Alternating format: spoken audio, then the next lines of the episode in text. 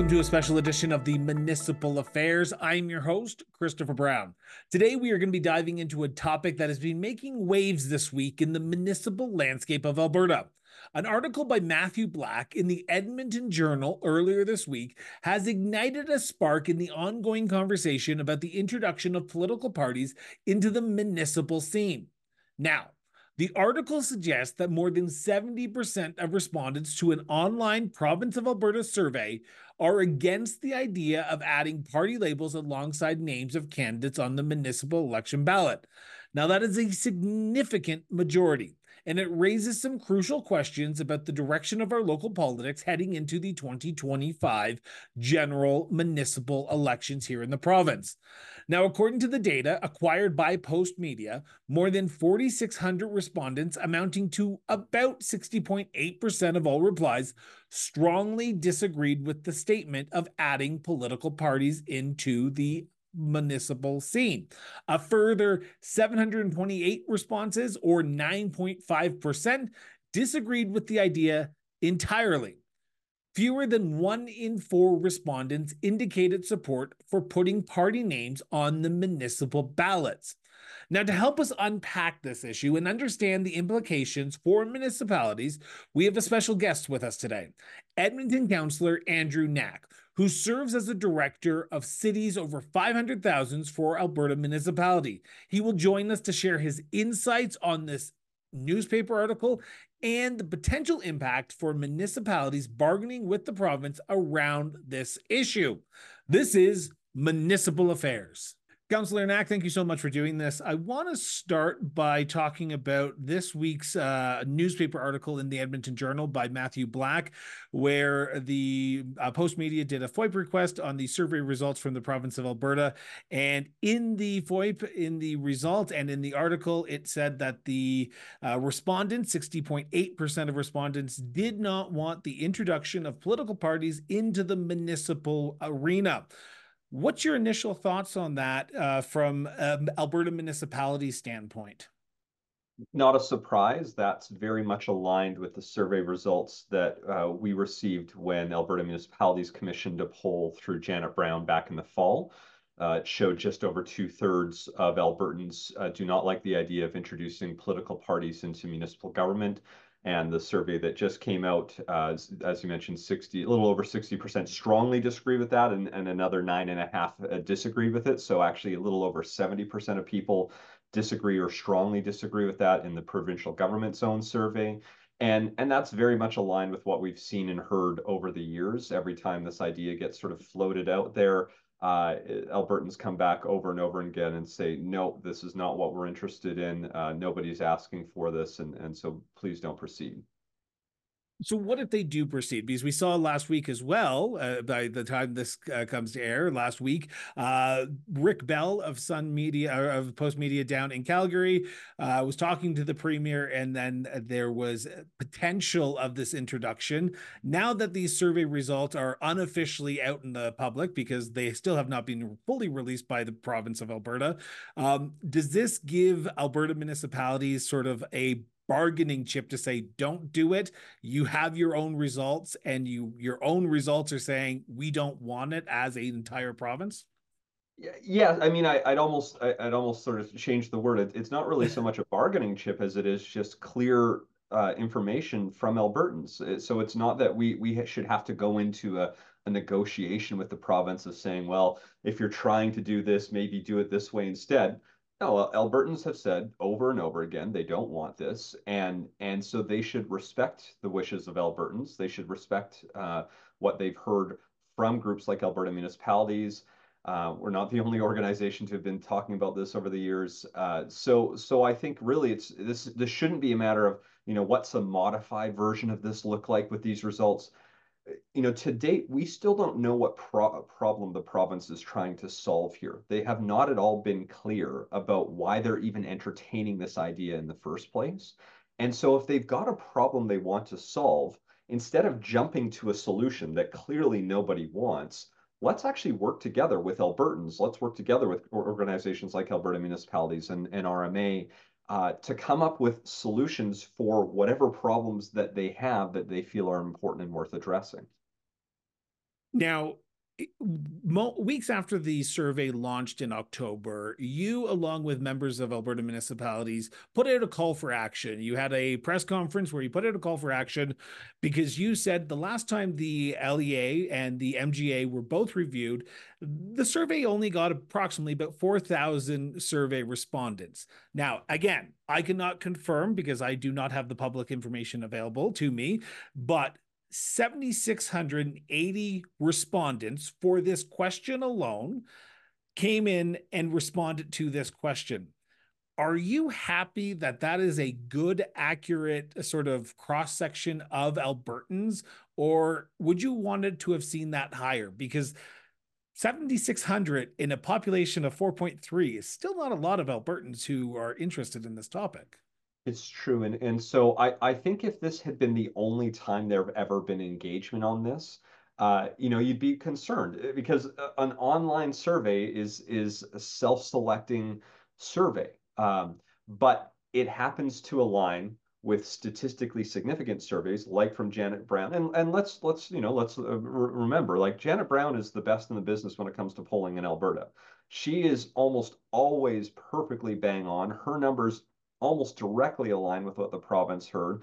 There have been previous surveys by other organizations in the past. And so I, I think if it had just been this survey, you could try to you know say well it was an online survey and and you know maybe those who were most interested filled it out but it's it it actually reinforces what we've heard time and time and time again and so i think for me I'm not concerned with the number. I'm I look at the percentage, and over and over again, we've seen the same call from Albertans, typically in the order of two thirds to 70%, saying no, party politics isn't the right thing in municipal elections. It's not going to add value. In fact, it's probably going to hurt our local democracy more. Uh, this was a topic of much discussion at the most recent Alberta Municipalities Conference in September of last year, where the overwhelming, and I say overwhelming of respondents, 80% said, no, we don't want to. Now that this report has come out, this article has come out, are you speaking to your colleagues across Alberta and sort of trying to figure out what the best path forward now is for sort of ensuring that this res- this survey or the responses that the survey got are adhered to by the province. Yeah, I think that's that's the important next step here. Uh, you know, my my hope is that the province is is going to see those results like they've seen every other survey on this and say, you know what, that this is not the right direction. People don't want this, and and because we haven't clearly communicated what problem it is we're even trying to solve, maybe we should hold off on on trying to make any change like this. But we have a responsibility, I think, as an organization, as Alberta municipalities, because our members have said very loud and clear that they also want uh, to make sure this doesn't happen, that we need to really push hard um, because, you know, I, I've also read the articles that suggest that, you know, it's coming whether you like it or not. And, and, you know, I, I hope there doesn't have to be a, a, a, fight about this. You know, I always I always like I always hate when politicians say I'm going to fight for you, you, but but truly, this is something that pretty much the vast majority of people do not want. And so if there has to be a fight over it, then then you know we'll we'll we'll keep advocating, we'll being very vocal. But preferably, I think this will just be something that groups like Alberta municipalities can come out and say, listen, yet again, the results are clear uh, let's let's put this idea to bed and then let's work together. Because that's really the best way forward right? I, and and i mean that's sort of the beauty of municipal politics and i think why people don't want party politics because we have people on the alberta municipalities board who are across the political spectrum. We are not all from the same political ideology uh, and you and that's the same for municipal councils across this province. And yet overwhelmingly, people from across the political spectrum say this isn't the right thing because we get to live the world where we don't have to be in partisan politics every day. We get to actually see where we get to come together with people from different ideology, learn from one another, listen to one another, one another, and make better decisions because of it. And so I think that's what we want to do in a situation like this. If the province has a problem they're trying to solve, let's do the same thing we do each and every day in each of our municipalities, which is work together across partisan ideology and figure out the best way forward. I, I, need you to take your director's hat off for a second and put on your councilor's hat on for a second because um thank you. Um, there we go. Most most people I speak to say that this would help level the playing field in the larger two cities of our province, Edmonton and Calgary. Uh, we are seeing sort of uh, the premier sort of focus on those two areas because those are with the most seats and they need sort of an ally in their corner. What is the major opposition that you as a city councilor have to this proposal? Because to me, and I'm playing devil's advocate with you for a second, councilor, it doesn't seem far fetched. It doesn't seem like something I'd go, okay, we have it municip- provincially, we have it federally. What's another step? Just add it municipally and level the playing field for all candidates and not just the ones who have been elected so often. I think there's three things. So I think first I, I'd turn the question around a little bit to say, you say it's already provincially, it's already federally. And, I guess I turn the question around and say, how's that working out right now? Like truly, and I, I say that sort of jokingly, but look at our federal system right now. Look at our provincial system right now, where the partisan system thrives on division. It thrives on trying to make somebody else the enemy and therefore you are unwilling to even engage with the person on the other side because they are the enemy I am the one in power, or vice versa. I'm the one out of power. They're the one in power. I have to fight them every step of the way. That's the system we live in right now, provincially and federally. Does anyone look at that and say, this is working really well? So let's start with that question, right? I mean, that again, back to the question of what problem is it that we're trying to solve here? Because if it's trying to bring civility into politics, uh, that's not happening provincially and federally. We do it far more each and every day municipally. But let's go to your point around fairness. And I, and I think we really need to dig into that because remember, today, if somebody wants to, they can run as a slate. There is nothing stopping any organization, any group of people to say, next municipal election, we're going to run as a collection of people on a similar platform and bring that message out. What's different is that you're still bound by the same rules, meaning you can't share voter lists between each other. You can't share financial resources. So from a fairness perspective, everyone is still equal in that sense. If I want to run as an independent, I'm not put at a disadvantage because somebody's chosen to run into a, in a slate because they can't share resources. Now, you can argue some of that clearly happens. You've seen that. I mean, we've heard stories of people getting access to voter lists, but there are laws in place that prevent that and people should be held accountable if they're breaking it. Let's go and, and actually really lean into that scenario. So let's say you truly implement this in a more significant way than today, which is which is what is allowed as slates and so folks could do it.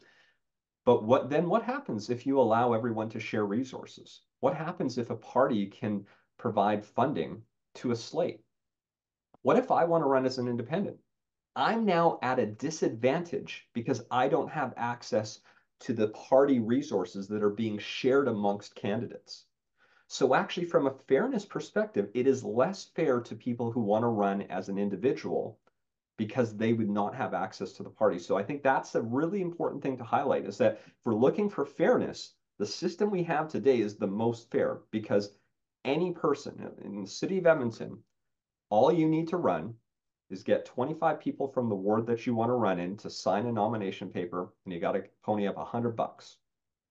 While that's, you know, 100 bucks is still a lot of money to some people, realistically, almost anyone can do that and get their name on a ballot. Does that if make democracy better though? Yeah. I mean, again, go look at every every local municipality. Yeah, there are some bad examples. We you know, there there have been a story where the minister had to intervene in, in Chestermere, and and but but those are the exception to the rules. Look how well most municipalities operate. I was just uh, just out doing some more tours, uh, where, you know, wearing my Alberta municipalities hat again for a second. Um, you know, I went out to the village of uh, Vilna. I went out to the village of Glen, Glendon and the town of Bonnyville, and I met councillors there who clearly have different political ideology. You know, they, they didn't necessarily publicly share it, but you could sense from the talk, just like you could sense where I am when you've talked to me about where I might generally fall. But those were very cohesive groups that even when they had different perspectives, were working towards common goals. And And when you remove that, when you say, all right, now the party's introduced, this is where the biggest, this is the third issue I think that we really need to drive in, drive home on this, which is that in the survey that Alberta municipalities did, they asked the question uh, about how what percentage of people would agree with the statement that uh, candidates, if elected as part of a party, would vote in the what the party was saying versus the best interests of the residents. Unsurprisingly, the majority of people who didn't want to see party politics said that is a major reason why they don't want party politics because they believe that the person that would be elected would be doing what the party said and not what the people who elected them said. That was in the order of about 92%. But here's the fascinating thing. With even within the small minority of people who like the idea, 60% of that group also believe that the person who would be elected would follow what the party is saying and not what the people who are electing them is saying. And that that is it. Like there it is. Even those who love the idea saying that's what would happen. Because again, look provincially, look federally. That's what happens. You can't vote against the party. If you go against the party, you're getting kicked out. You know, maybe you try to figure out a way to not be in attendance that day on the vote that you really don't like but you can't go and speak up about it then. You can't go and and and say, I disagree with the party on this. And while I generally support them, I disagree on this particular issue. And here's why I do. We get to do that every day because we don't have a party telling us what to do. And so uh, you know, if you if we know we we have plenty of examples of what happens when you introduce partisanship. We also have great examples of what happens when you don't. And I think the vast majority of Albertans, and I think why the surveys have always been coming back the way they have, is because Albertans see what happens locally, and then they see what happens provincially and federally, and says, even if I don't like my local representative, I'd still rather this system than the one that's currently broken what's the next steps now? Now that this uh, the unofficial numbers are coming out we still don't know the full results because we're only seeing a snippet of the report uh, but there are other things in that those surveys that i'm interested in uh, mm-hmm. especially around the background what people are thinking about. So what's the next step for alberta municipalities and you as an elected official looking at these numbers trickling out I think the next thing is again, you're, you're right. There were some some questions in those surveys about changes to the rules that actually would help make uh, the folks that uh, run elections that their lives much easier. There are some things that actually need to be changed. Some some smaller things that I think can be implemented in time for this election. I think what needs to happen is that those things that where there is general agreement about some simple rule changes to help make the administering of elections easier, let's get those done. I, you know, we haven't been concerned about that you know, there's there's some nuance in every every uh, point, but uh, but generally speaking, I think there's a there's a, a way forward on those. But where we have clear clear opposition, let's take a step back, say, hey, we, we don't we don't need to solve this problem in 2025, whatever the problem is. Let's take a step back and say, hey, Alberta municipalities, hey, RMA, hey, Albertans, we believe this is a problem articulate whatever the problem is. We would like your help to solve it. So then let's spend the next couple of years trying to solve what it is. If they want to get higher voter turnout, which we all want in municipal elections, let's see what we can do because clearly having parties in Vancouver and Montreal doesn't generate higher voter turnout than what we see here in Edmonton or in Calgary or in any local municipalities. So so again, let's figure out what what it is they want to fix and then let's say let's all come together in a room and, and figure it out. Let's work with albertans who who are smart enough to provide great ideas. Every time the city of edmonton goes through changes to election rules it's not led by the elected representatives.